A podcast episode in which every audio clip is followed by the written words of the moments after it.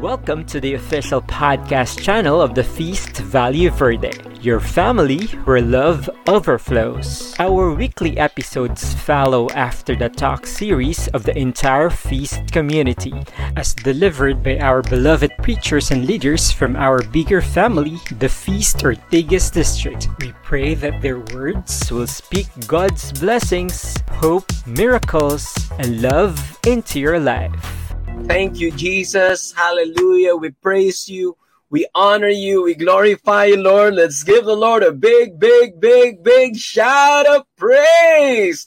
Nakaka-energy naman itong mga kabataan, nakaka-youth, and the youth always gives us energy. And one of the very first words that I want to give you is greetings. Yan, malalaman niyo kung mamaya kung bakit greetings. Thank you, thank you, worship team, for that energy and ushering forth the Holy Spirit into our energies, our soul, body, mind, and spirit. Continue. I want to honor you, young people. Continue sharing your, your talents, time, and treasure unto the Lord. You will never regret. Ito ang mga investment nyo sa isang successful na kinabukasan. At um, never hold back from what you've got. Kahit awkward pa yan sa simula, everybody will become at the peak of what they can give to the Lord as long as you're giving it your best shot. And thank you, Father Emil, tapang, buong tapang na pinahayag niya. Ang ganda-ganda ng homily natin. Punong-puno ng empowering presence ni Lord ang ating uh, Holy Mass. At gustong-gusto ko yon yung punong-puno ng uh, punong-puno ng palad, punong-puno ng palad ang lengguaheng uh, ng ebanghelyo, bukas palad, mapalad, mapalad tayong lahat. Napaka, napakabait talaga ng ating Panginoon. Again, is Brother Obet Cabriles. I want to welcome you to the Feast at Home Feast Ortigas District.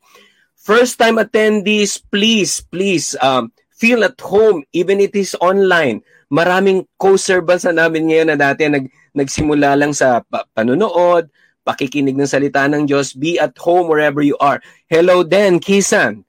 Great to see you. And uh, yes, Say say happy Sunday to everybody. Hello, Sally. Great to see you. Mga first time attendees, we will reach out to you. And say, Mark, Mark, ah, great great training with our youth leaders. I mean, with our worship leaders. Continue training them and bring out the best in them. Wag po kayo mag-aatubili na mag-joy sa kahit na anong engagements po natin. Kaya lalong-lalo ng mga first-time attendees, we want to know more about you, feel at home in this um, event. Kahit online lang to kahit online, we want to make you feel that you are important and you are blessed and then you are loved. This is your home. This is the Feast at Home, Feast Ortigas District. And um, please do connect at huwag kayong tutunghay hanggang sa very end. Kahit nagbabaya na tayo, meron pa tayong after party. Yan, may after party tayo. Hindi na siya uh, Facebook Live online, pero online pa rin uh, in a Zoom link that you will see there. And uh, ay, gusto ko yan ha gusto ko yan na tumataas ang number ng ating live viewers. Kanina, nasa 30,000 lang siya. Ngayon, nasa 44,000 people na hindi pa kasama dyan ang mga nasa YouTube. And please, as early as now, napakaganda ng ating talakayan. I'm giving you a blessed opportunity, my dear viewers, to tag your friends. As many friends as you can. Isulat nyo lang yung pangalan nila dyan para makapanood sila. Yan, no? Share the stream with your friends, colleagues, and family so they can also be blessed by the Word of God. When you do that, you become a missionary too. You become an evangelizer too. Hindi lang kami mga preachers ang evangelizers. Ba kayo rin. Tag them and share the link. Dalawa gagawin nyo. Isulat ang pangalan dito sa live or i-copy nyo yung link and spread it around to as many persons as possible whether they like it or not. Maybe you will be the answered prayer that they are awaiting for sa mga sa mga uh, akala nila wala silang ka-date o ayan ha pinakita na sa atin ni Father it's not all about people who has a date have a, a love life pero ito ay selebrasyon ng pagmamahal as long as you're in love with God with life with your family then Valentine's can happen happy Valentine's sa inyong lahat hindi ko napapatagalin bakit bakit ko sinabing greetings ang isa sa pinakaunang salita na binitawan ka kanina after praising. Kasi alam nyo, sa wikang Spanish, yan ah, ang, ang, uh, ang greetings or saying hello would be saludar. Ah, pag maraming maraming hello, hello, hello, saludares. Kaya pala ang ating preacher is living up to his name. He's not just a mighty preacher. He's not just a great friend. Alam nyo, in, in the first contact of this person, he is saludares. He is actually the greetings of God. I want to learn today. I want to be blessed. Because you know, after being anointed, ang sarap lang pag-usapan anointed, but after that, that the title became betrayed and then denied. At today, crushed and our mighty preachers will declare about that, proclaim the word. It's an honor to bring to you Brother Joel Saludares. Hallelujah! God is good. Amen. Hello, hello, hello, brothers and sisters. Hello, world. magandang, magandang, magandang hapon sa inyong lahat. Welcome, welcome to our feast at home. It's another Sunday afternoon. Ako, I continue. I encourage you make every Sunday afternoon your feast at home habit. Make it a Sunday afternoon habit to be together, to be with us, to be with your feast at home family, and to listen, to, to be blessed, to, to be enriched by the word of God. Amen. Can can you type in the comment section? I want you to type down in the comment section. Say happy Sunday from kung saan kayo nanonood. Like for me, happy Sunday from Marikina. Yeah. Ganon nga, sige nga, sige nga, can I see you? Can I see you typing in the car? Ito, ma- grabe to. Si Michael Vincent Ibiernas, I- i-type mo naman dyan. Happy Sunday from where ka ba, Brother Mike? Dali na, i-share mo na sa amin. Excited kami. Ayan, ayan, I wanna see you typing in the comment section where you are. Ayan, sabi ni si Selly, Happy Sunday from Pasig City. Grabe, sana all taga Pasig. Alam niyo ba kung bakit? Ah, bahala na kayo dyan. Ayan si, ah, grabe si Brother Obed. Ano sabi ni Brother Obed? Happy Sunday, Joel Saludares from the United States of Talipapa, Novaliches, Quezon City. Ayan, happy Sunday from Las Piñas. Ayan, grabe, no? Sabi ni Tina, happy Sunday from San Juan. Yan. Sabi ni, ni Mabel, happy Sunday from Antipolo. Grabe. Ay, ito, social to. Sabi ni Cecilia KD, happy Sunday from Seattle. Yes, grabe, from US of A talaga to. Brother Obet. Ayan na. Anyways, yes, indeed, every Sunday is happy Sunday. Why?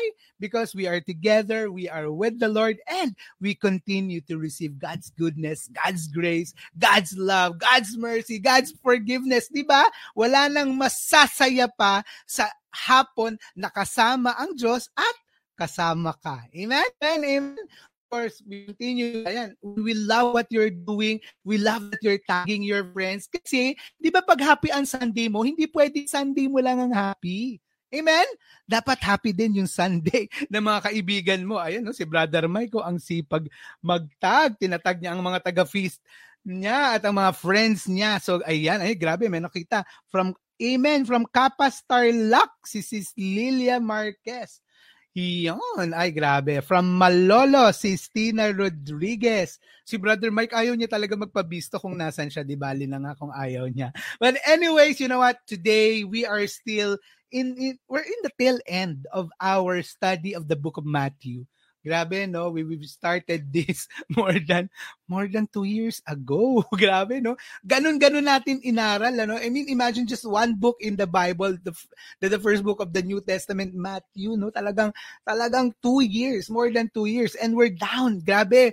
We're down to the last four talks, di ba? After these four more talks, sige nga, pwede bang ano, mag-comment dyan, ano, sabihin nyo nga, ako, ako, sino sa inyo yung ano, kasama natin more than two years ago, na simulan nyo pa tong ano, tong study natin ng Book of Matthew, can you type in the comment section, me, ganyan, ako, di ba?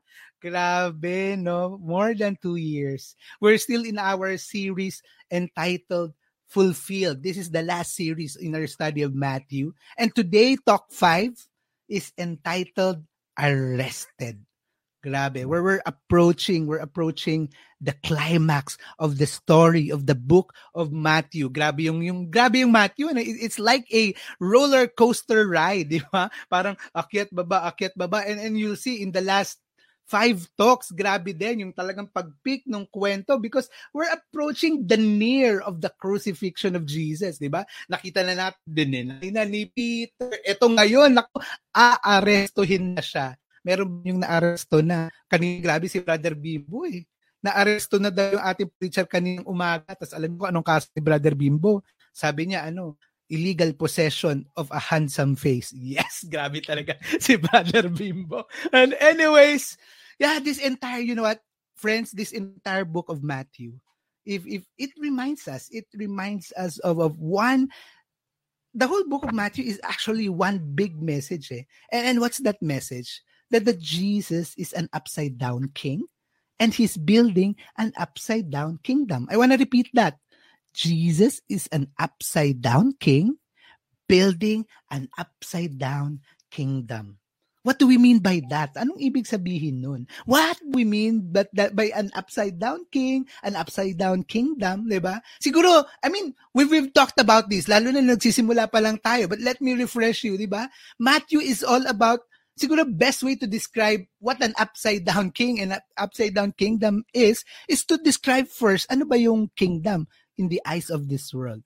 'Di ba? Sa mundong 'to pag sinabi mong hari, kingdom, 'di ba? Maggarbo, extravagant. I can only imagine, 'di ba, yung yung yung yung palasyo ng hari, 'di ba? Yung yung yung corona ng hari, yung mga ano, yung mga taong nakapaligid sa hari. Ay, hindi ko siyempre malilimutan yung masasarap na pagkain, 'di ba? Kapag hari ka, pag VIP ka, pag importante ka, the privileges, 'di ba? The the people around you who's serving you 'di ba? Yan ang kingdom in in the eyes of this world, but in the eyes of Christ, in the eyes of Jesus, 'di ba?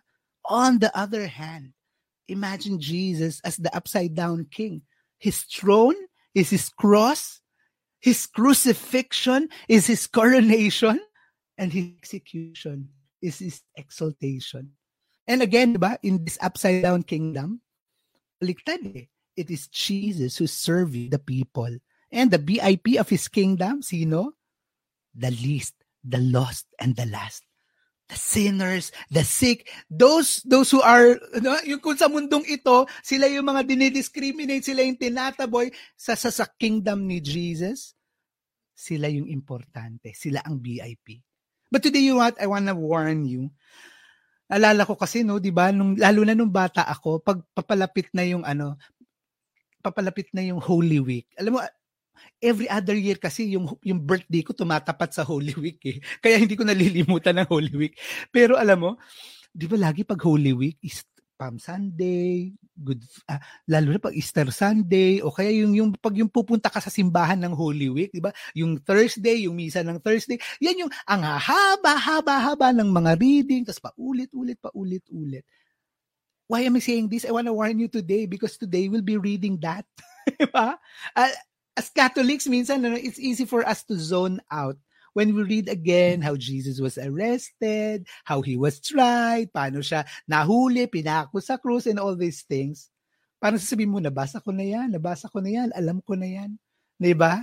But you know what? Today I ask you that as we go through, as we go through this passage in Matthew, I want you to, to go through it as if you're reading it for the first time and be surprised Be surprised as to what you will discover. Be surprised as to what God, pray to God to speak to you, to speak to you in a fresh way. Alam mo, ang sarap, ang sarap that, grabe no, more than two years, Matthew pa lang. Excited na ako, ano na yung susunod na book na aaralin natin, ano? Why? Again, why are we studying? Why are we going deeper the study of the Word God? Why? Because we get to know the Word of God. We get to know more about God. We get to know more about Jesus. We get to know more about His upside down kingdom. And we get to know more how we can be part of that upside down kingdom of the Lord. God calling us not just to be part, but to be co builders of that kingdom. Amen? Friends, today, our big message is this. Can, can you take a deep breath? Ayan. Diba? Yan mga namana namin kay Brother J. Eh. Today's big message says, protect your kiss. Grabe, no? Hindi ko maiwasan, pero naalala ko si si Julina Magdangal. Kiss me, kiss me in the morning. Kiss me, kiss me in the night. Kiss me, kiss me. Ay, grabe. Protect your kiss. Pero ang mas importante, di ba? Nako, ito, tignan nyo to. Ganito nyo dapat pinoprotektahan yung kiss nyo. Kasi baka kung saan mapunta yung kiss na yan. Pakita nga natin yung picture na yan. Ayan, yan, yan. Next. Iyan na, di ba? Ingatan ng halik.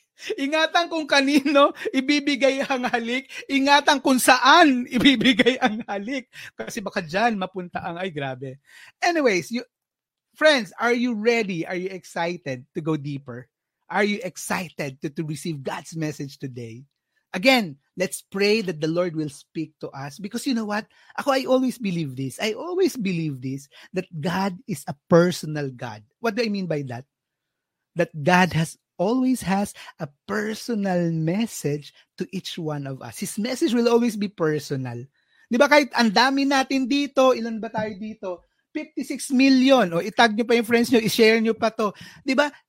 I believe every message we receive from the kahit isang talk lang to pakikinggan natin iba-iba tayo God has tailor fit God has customized that message just for you kaya sige nga sino dito yung nakaka-relate pwede bang pa heart heart emoticon kayo diyan smiley emoticon o kung ano mang emoticon kung nakaka-relate kayo sa susunod kong sasabihin yung pang ano yung parang ganun ka personal si Lord eh. Kaya tuwing parang feast, pakiramdam mo, Lord, ba't ako na naman ang kinakausap mo?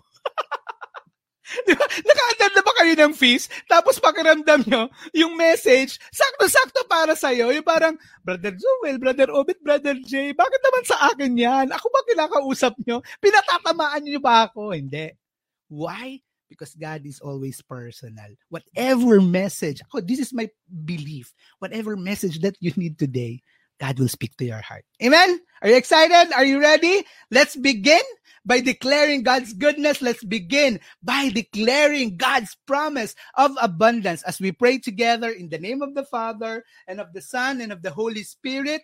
Amen. Together, today I receive all of God's love for me. Today I open myself to the unbounded, limitless, overflowing abundance of God's universe. Today, I open myself to God's blessings, healing, and miracles. Today, I open myself to God's word so that I would become more like Jesus every day. Today, I proclaim that I'm God's beloved, I am God's servant, I am God's powerful champion, and because I am blessed, I am blessing the world. In Jesus' name, amen. Let's honor the word of God. Thy word is a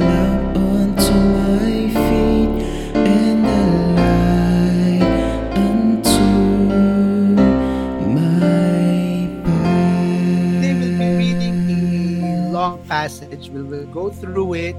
I'll break it for you bits by bits, pieces by pieces. It will be coming from Matthew 26 and this is where Jesus was arrested. Ito na no, yung yung matagal nang pinagpaplanuhan ng mga ng mga Pharisees, ng mga Sanhedrins, ng mga church leaders finally, di ba? It happened. Ito na yung trinaydor na siya ni Judas. Diba? Basahin natin Matthew 26, 47 to 49. If you have your Bible with you, you can you can ano, you can actually read with me as as we go through this passage. And even as Jesus said this, Judas, one of the 12 disciples, arrived with a crowd of men armed with swords and clubs. They had been sent by the leading priests and elders of the people. The traitor Judas had given them a prearranged signal. You will know which one to arrest when I greet him with a kiss. So Judas came straight to Jesus. Greetings, Rabbi, he exclaimed, and gave him the kiss. Ito na. ito na yung ito na yung sinasabi nilang halik, ba? Halik ni Judas.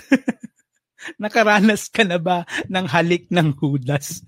Grabe, no? We we all know. We all know why Judas kissed Jesus to signify that he is, 'di ba? He's, he's he's the one, he's the Messiah that people are saying siya ang aarestuhin. Now my question is, why would Judas kiss Jesus? Bakit yung yung yung signal niya? Bakit kiss? pwede namang yung i-high five ko, yung i-appear ko, o yung uso ngayon, di ba, yung i-fist bump ko ngayong, ngayong pandemic, lahat na lang fist bump eh. Pero dati ayoko fist bump eh, kaya lang pandemic, kaya fist bump lang, di ba? Or, or pwede namang ano, itatap niya sa balikat. Or yung, ah, yung aakapin ko, yan yung arestuhin nyo. Di ba? Or simply say, ito si Jesus. Pwede naman ganun. Why specifically a kiss? Why did Judas use a kiss as a signal? And, and what Bible scholars, those who study the Bible, would say that it has something to do with with Psalm 2. Pag binasa niyo yung, yung Psalms 2, yung chapter 2, it's about the Messiah. It's about the anointed one. It's about the coming king. And, and in that, in, in verse 12, di ba, to, to pay respect to the Son of God, ang sabi doon, it says in, in verse 12, ano sabi?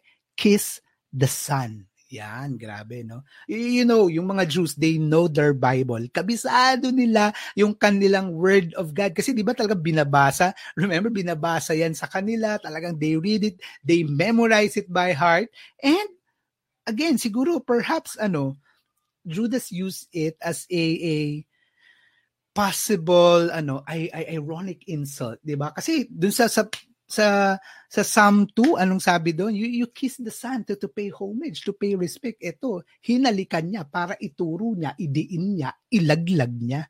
'Di ba? Or or 'di ba yung mga Roman soldiers? Parang yung ginawa ng mga Roman soldiers. If we move a a chapter later sa Matthew 27, 'di ba? Anong ginawa ng mga Roman soldiers?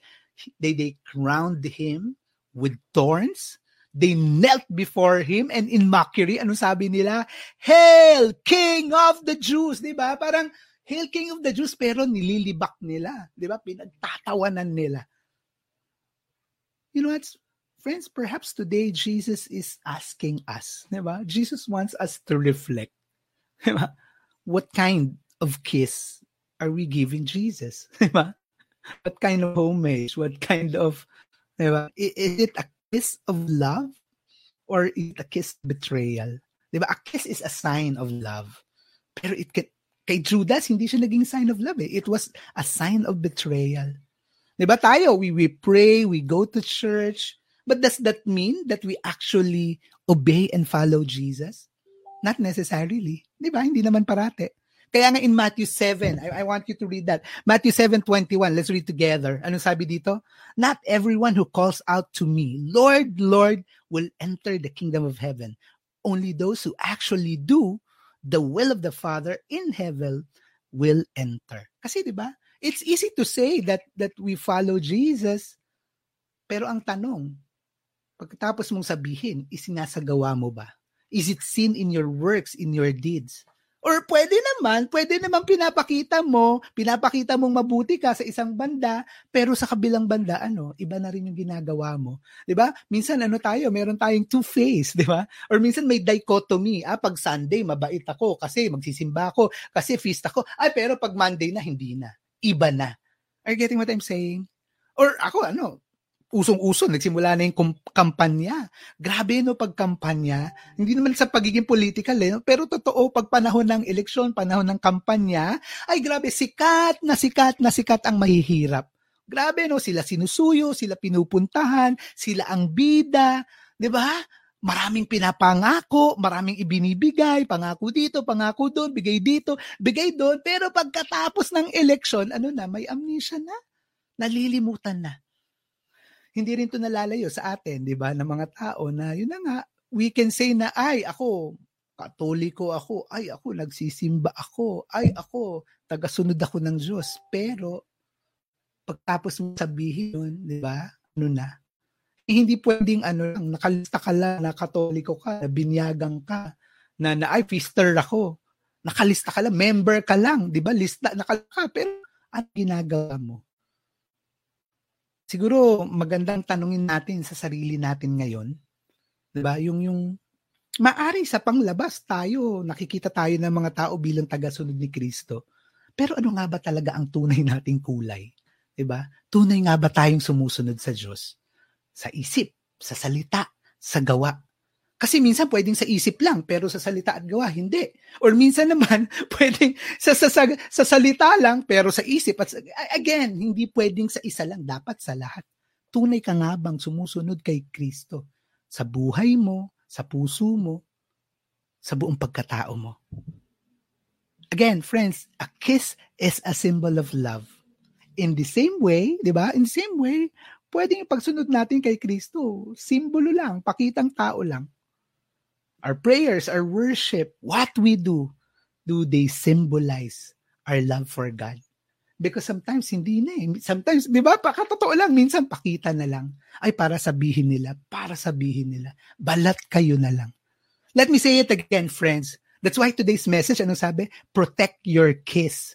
Yung kiss ba yon Simbolo ba talaga ng pag-ibig, ng pagmamahal, ng pagsunod mo kay Kristo? Friends, let this kiss show that we truly love and follow Jesus. Let it be a kiss to show our faith to our Savior King. Amen? Amen? So let's continue. Matthew 26, 50 to 52. Anong, anong sabi doon? Jesus said, My friend, go ahead and do what you have come for. Then the others grabbed Jesus and arrested him. But one of the men, Jesus, pulled out his sword and struck the high priest slave, slashing off his ear. Put away your sword, Jesus told him. Those who use the sword will die by the sword. Grabe, no?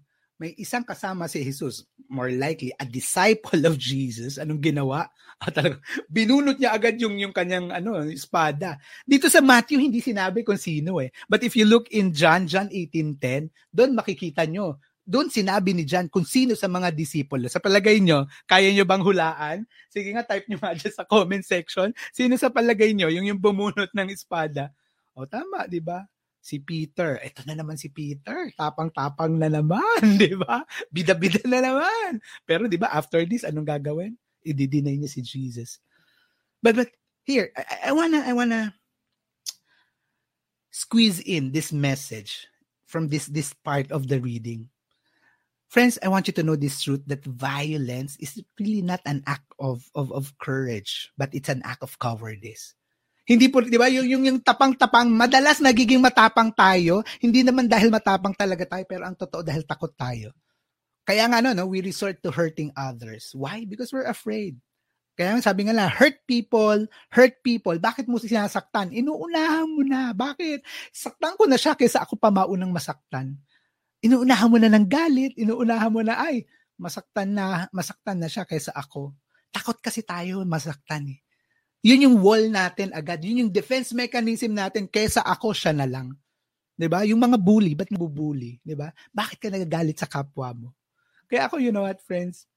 I really tried as I was I was working on as was preparing for this talk. I tried reflecting about this.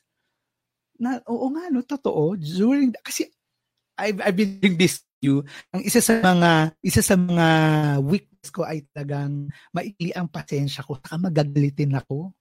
Grabe. Nako, during those times, nako, nako, hindi ko alam kung inabutan kung may nakaabot pa sa inyo, pero grabe ako magalit. No? Tapos favorite kong magalit sa ano, yung mga nagbibigay ng customer service, yeah, PLDT, Jollibee.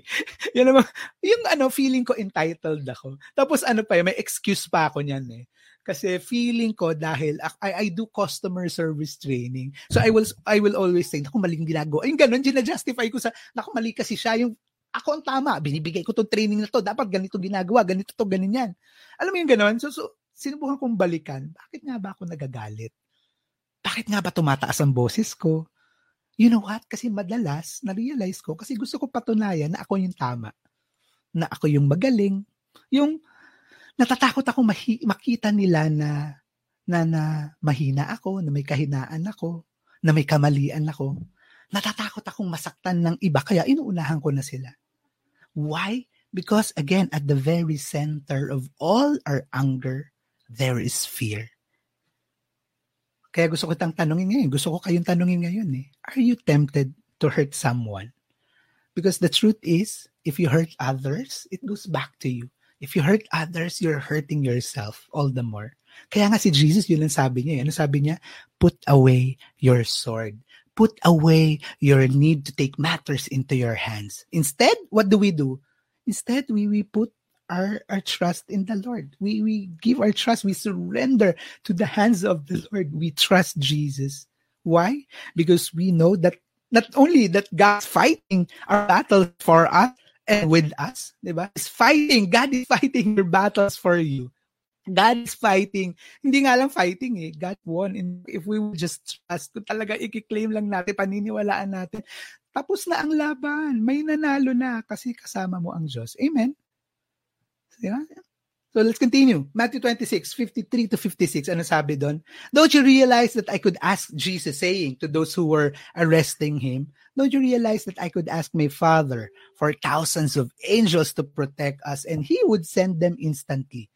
So, so sinabi niya kay Peter, kasi nga si Peter, tinaga agad yung tenga ng soldier eh. But what did Jesus say after? But if I did, how would the scriptures be fulfilled that describe what must happen now? 'Di ba? Babalikan nyo, babalikan nyo even in the Old Testament, eh, meron na sinulat na kung ano yung mangyayari. And again, Jesus is the fulfillment of that. Then Jesus said to the crowd, Am I some dangerous lev- revolutionary that you come with swords and club to arrest me? Why didn't you arrest me in the temple? I was there teaching every day. But this is all happening to fulfill the words of the prophets as recorded in scriptures. At that point, all the disciples deserted him and fled. Aray, grabe, no? Kung ikaw, kung ikaw ang nasa paa ni Jesus, di ba? If you were in the place of Jesus, how would you feel? Di ba? Nung inaresto ka, iniwan ka bigla lahat ng mga kasama mo. And and you know, you know you have the power, di ba? You have the power to call all the angels to save you, to protect you, to change things. But what did Jesus do? Jesus trusted the will of the Father. Jesus trusted God fully. He chose to submit to the will of the Father. Alam mo, to be honest, di ba? Come to think about it, to follow Jesus entails really trusting and surrendering everything to the will of God. Sana madaling gawin. Alam ko, madaling sabihin, pero alam ko rin hindi ito madaling gawin. Kaya nga, di ba ako, tanong ko kayo, meron bang ano, meron bang mga panahon na gusto mong sabihin na, Lord, wag na muna kita sundin? Lord, pwede ba ngayon wag na muna kita i-follow? O kaya yung ano, yung, ako may mga moments ako, Lord, pikit ka muna. Lord, takpan mo muna yung tenga mo. Yung gano'n. Kasi 'di ba, aminin natin, hindi naman talaga madaling sumunod. 'Di ba kung madaling sumunod kay Jesus, eh di lahat tayo sumusunod na. But, but that's the truth, hindi madali. Minsan o madalas mas madaling sumunod sa ano, sa gusto natin or sa gusto ng kalaban. Ang talino nun eh, nalilin lang tayo parate. Mas madali kasi ano, 'di ba? O ito, 'di ba mas madaling magalit? mas madaling mainis, 'di ba? Tama naman ako eh nasa lugar ako, nasa katwiran ako, di ba? Justify ko yan eh.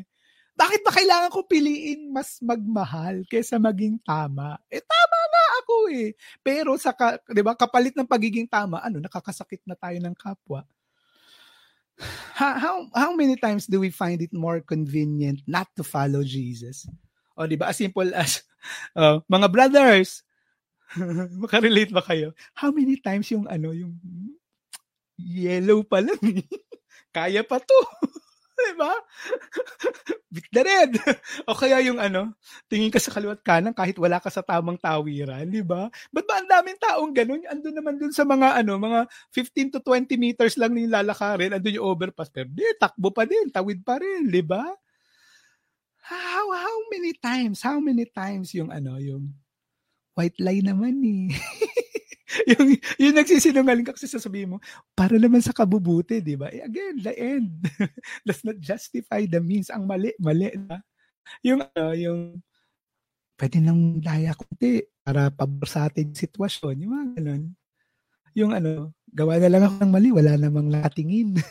wala namang nakakakita. o kaya yung, wala namang makakaalam nito eh.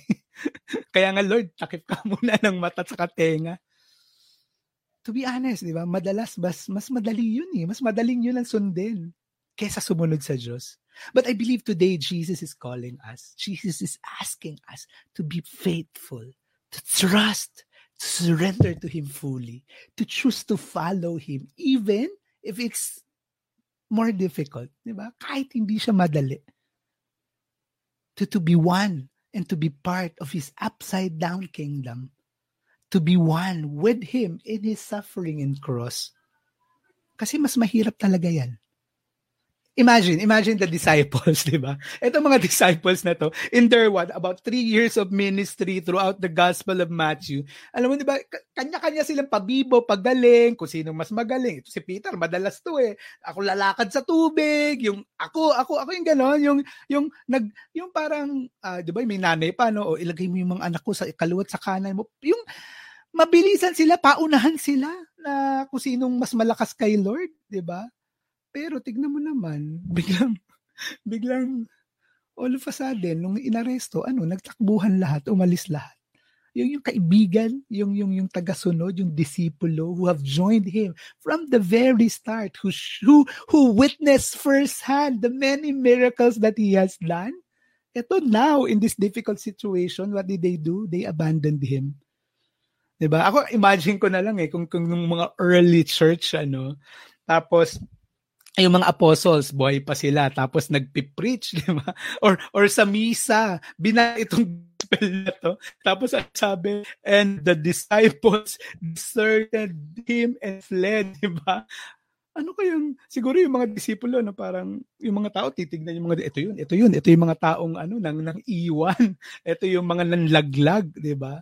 Talagang, at kung ikaw yung disipulo, no, ng Machu, ba't mo naman sinulat to? Grabe ka mamang laglag. But you know what? Ako, I don't think they will be asking that question. Because I guess for Matthew and the apostles, this was all deliberate. May, may purpose, may dahilan why this happened. Why? Because to, to divulge their failures, there's a purpose. In fact, di ba? They were boasting of their weakness. I'm not saying na nagmamalaki sila na iniwan nila si Jesus, pero what, what was Paul saying in, in 2 Corinthians 12.9? Anong sabi niya? So now I am glad to boast about my weakness so that the power of Christ can work through me. Again, di ba? We will not be proud of our weakness. We will not boast of our weakness to say na, ay, ito ako, mahina ako, no? But we are saying, we are declaring, yes, I am weak. Why? To declare that it is only God's grace. It's only God's strength who can see us through these failures, this weakness in our sins. Again, friends, we can only be defined. We can never be defined by our failures, by our sins, by our weakness, because what can define us is God's love, God's mercy, God's compassion, God's forgiveness. Sige nga, can, can, can you type in the comment section? Only God can define me. Diba? Only God, only God can define you. Why? Because God created you. Kilalang kilala ka niya. Simula ulo hanggang paa. And I, I, I always say this, there's always that peace of God in you. Kaya ganun, kung, kung ang Diyos, yan ang pagtingin sa'yo, dapat yan din ang tingin mo, hindi lang sa sarili mo, pero pa sa kap the past the past 26 chap 26 chapters we saw the conflict between Jesus, the Pharisees, the church leaders. No, patindi ng patindi. Sabi nga natin, it's about to climax. And today, ito na, ito na yung peak ng conflict.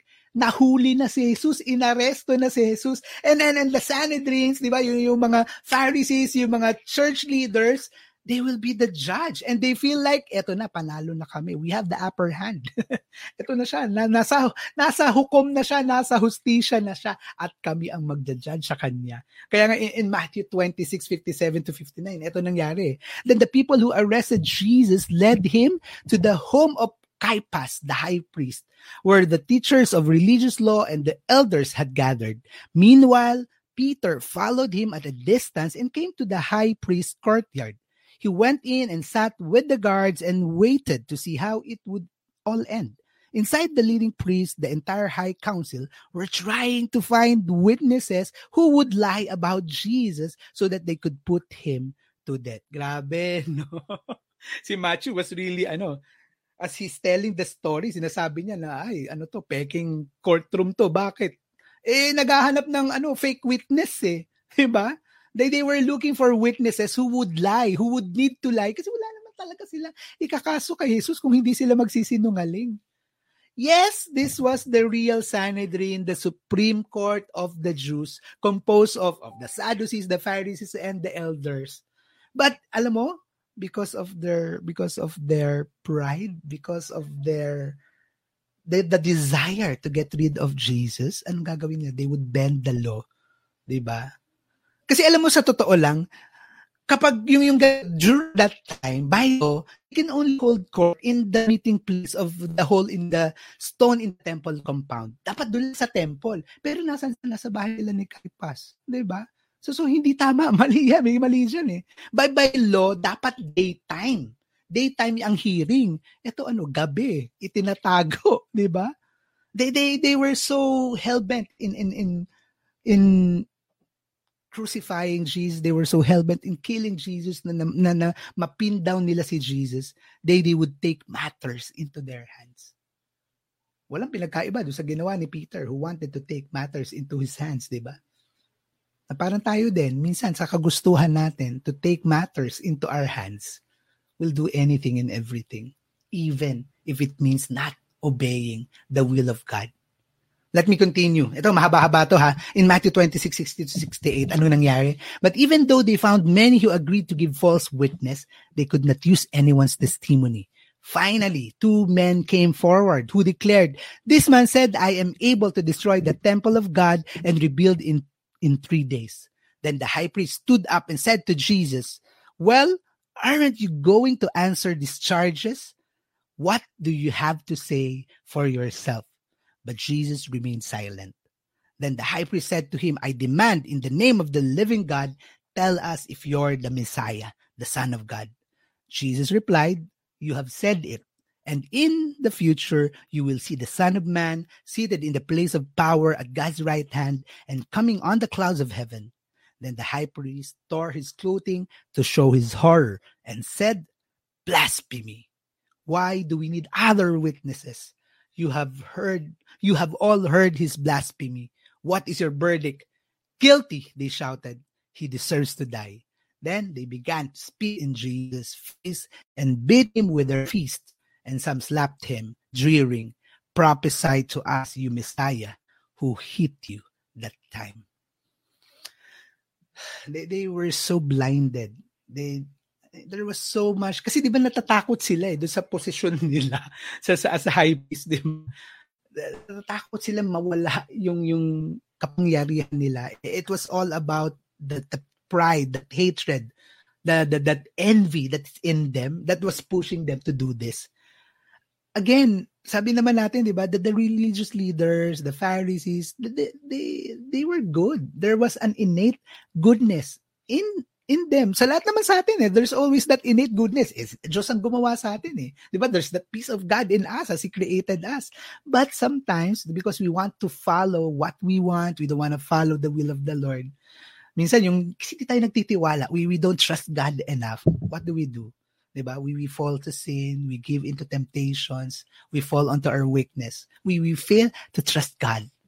We no longer surrender to His perfect will for us. Yung, yung mga yun, hindi naman mga pagano yun eh. They know the Bible, they know the scripture. In fact, pag binasa nila yung scripture, talagang pwede nilang sabihin, ito na to, oh, this is happening. But, but what? Jesus was, was judged by this, this priests, these scholars, these rabbis. Why? Again, kasi natatakot sila eh. This, these guys who were praying, these guys who knew the Bible, these guys who said they loved the Lord, yet they are judging the Lord Himself. Kaya babalik tayo. We go back to, to the message. We need to protect, di ba? Protect your kiss. Whatever it is that you're doing, is it are you doing it to say you love Jesus or are you doing it because you just want to follow yourself? Ang dali. It's so easy to lose the purity of our hearts. It's so easy to forget that we are followers of Christ. Mga, yung mga taong simbahan nga eh. Diba? Ito, eh minsan tayo ganun din. Teka, katoliko ako. Diba? Taas natin minsan, ay, member ako ng feast, ng community, nagsiserve ako. Diba? Ay, nagbabasa ako ng Bible, nagdadasal ako parate we will all do these things pero yun na nga minsan we lose we we we lose the purity of all that why when it is no longer done to, to really love and follow Jesus I want to end I want to end with with this last story alam niyo ako I, I, I Ito na naman ako. Nako. I, I used to be an angry person. Ang dalas ko magalit. Ngayon, minsan na lang. Pero dati lagi akong galit. Madali akong magalit. Madali akong mainis. Hirap ako tumanggap na, nag, na, na mali ako. Hindi ko tatanggapin yan. I-deny ko yan. Pakiramdam ko kasi lagi ako tama. Kaya early on, especially nung ano, nung, nung early on in our marriage ni Agirl. We've been married for 15 years. But I've shared with you, no, yung first 3, 4 years namin was very difficult. Kahit na 12 years kaming mag-best of friends. Kasi nung best of friends kami, hindi niya nakikita lahat yan. yung, yung madaling magalit, hindi niya nakikita yung madaling mainis, hindi niya, kaya nga gulat na gulat siya na lumalaki pala yung mata ko, tas lumalaki yung boses ko, yung, yun, kaya nga sabi niya, from, from Prince Charming, naging Shrek daw ako. I mean, sinasabi ko naman na, na mahal ko siya, pero kasi pag nagagalit na ako, kapag tumataas ng boses ko, sinabi ko lang mahal siya, pero yung pinapakita ko sa kanya, pinapakita ko sa kanya na hindi ko na siya mahal. Or umi, pinapakita ko naman mahal ko siya, pero minsan, pag ano na yung sitwasyon, o di pinapakita ko rin sa kanya na hindi ko siya mahal pag nasasaktan ko yung kalooban niya. ano pa naman siya, di ba pag titignan yung asawa ko, napaka-frail, napaka-fragile. Tapos yung, yung, yung asawa niya, monster, di ba? Ang sakit ko kasi dati, ako grabe dati, ang sakit ko magsalita. Hindi lang ako malakas magsalita, masakit ako magsalita. Worst of all, ay naku, hindi ako tatanggap, hindi ako aamin na ako ang mali. I will always justify na ako ang tama. Na ginagawa ko to kasi talaga grabe no. Ginagawa ko lang to, gusto ko lang to kasi mahal kita. May ganun pa ako, di ba? To justify it all. I will always want to prove na ako yung tama. Kaya all the more, all the more, as I was being that, hindi ko nakikita yung mga weaknesses ko. I didn't recognize my mistakes. I did not acknowledge my sins, my wrongdoings. But you know what? I, I praise and thank God. Kasi inalog niya ako. Paano ba ako inalog ni Lord? Ginising niya ako, inalog niya ako. He, he made me realize how wrong I was. Kasi, I mean, at the end of the day, Diyos ko, pinangarap ko nga itong asawa kong to, di ba? First day ko makita, sabi ko, Lord, ito na. Tapos, di ba, 12 years ang inantay ko. Tapos nung andyan na, ganun-ganun na lang. Eh, sabi ko, mahal. And I realized that. Sabi ko, teka, mahal ko to. At totoong mahal, totoong mahal ko siya. Happy Valentine's, Mami. Ay, nabigay na pala niya yung regalo niya sa akin. Advance. Pwede mo naman dagdagan. Pero 'di ba, tuwing sa pinipili ko na maging tama kaysa mas magmahal, hindi ko napapakita sa kanya yung pagmamahal ko. And little by little, little by little, as, as the Lord was convicting, kasi talaga pinarealize sa akin ni Lord, teka, sabi mo mahal mo eh. Diba? And as I started, little by little, the Lord convicted me. Lord reminded me, sabi mo mahal mo. And, and little by little, I used to love more. Sacrificing the want the need, the feeling to prove that I am right. I, I became more vulnerable with, with my wife and with the Lord. Sinubukan kong paunti-unti tanggapin na, oh, sige na nga, ako mali. Ang hirap nun. Ang sakit sa dibdib. Pero, nakaka, ano mo yun, mahirap, masakit sa dibdib, but yet it's freeing. Grabe, talagang, ah, sarap sa pakiramdam eventually. Kasi, hindi na lang, hindi ko na lang sinasabi sa asawa kong mahal ko siya. Mas napapakita ko na sa kanyang mahal ko na siya. I surrendered my ego to the Lord. I surrendered my pride to the Lord. I trusted the Lord. Again, it was, it's not easy. In fact, there are still times that I will still, ay nako, there are still times that I will still find myself, teka, teka, teka. But I thank the Lord. Mas madalas ano eh, napapangunahan na nung, uy teka, hindi yan ang dapat mong gawin. Dati kasi hindi mo na naiisip eh. Talagang pitik ka na agad. But, but again, all the more, all the more I realize it was a struggle. But, but all the more I realize that kung ako lang, kung sarili ko lang kakayahan, kung sarili ko lang lakas, hindi ko kaya. That, that I needed God I needed Jesus. I needed His love. I needed His grace. I, I needed God's compassion and mercy and forgiveness. And as I receive all this from Jesus, little by little, He changed my heart. Alam mo, hindi lang sa asawa ko. Alam mo, my my wife helped me a lot. Jesus helped me a lot. But here in our community, here in the feast, we have a light group. Alam mo yung light group? Group of people who journey with you with Jesus. Ang kagandahan dito, yung light group ko became an accountability partner. yung alam mo yon yung yung hindi naman hindi madali ano maging vulnerable ka sa lahat ng tao no pero there's this group of people that can really be you diba yung tatawagin ka kapag mali ka iko-correct ka pag mali ka but but these are people that that you know love you and trust that that you trust diba it becomes easier people you're journeying with through God, 'di ba? People you're journeying with with Jesus. Alam mo, hindi sabi again, it's not easy to follow Jesus, but it becomes easier when you know that you're with people na katulad mo, may weakness, may kahinaan, pero pare-pareho yung gustong sumunod sa Diyos. If if the Sanhedrin, the, the theologians of those times, 'di ba? The church leaders, 'di ba? Sila ano eh, sila na yan eh. They were hijacked by their pride, 'di ba? What will prevent us, tayong mga ordinaryong tao, to, to lose to lose our love for Jesus? Today, Matthew shared with us. The disciples reminded us. And they're telling, what are they telling? We, we need to follow what these disciples did. And what did they do?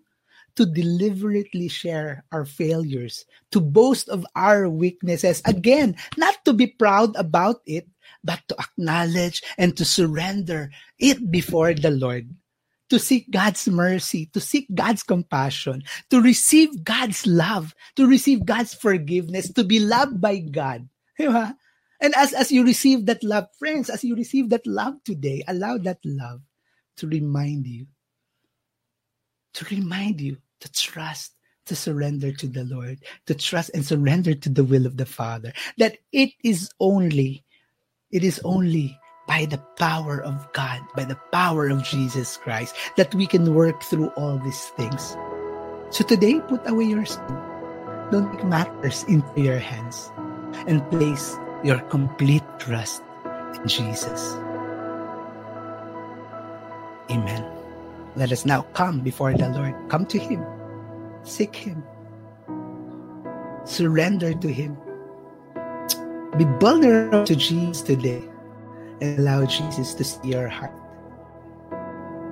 Offer to Him your, your weaknesses, o, o, offer to Him your, your failures, offer to Him yung mga kahinaan mo, and allow God because only God can work through that. Kung ako lang, kung tayo lang, kung ikaw lang hindi natin kaya, pero dahil nandyan ang Diyos, we, He will see us through. In Jesus' name, Amen. Let's worship the Lord.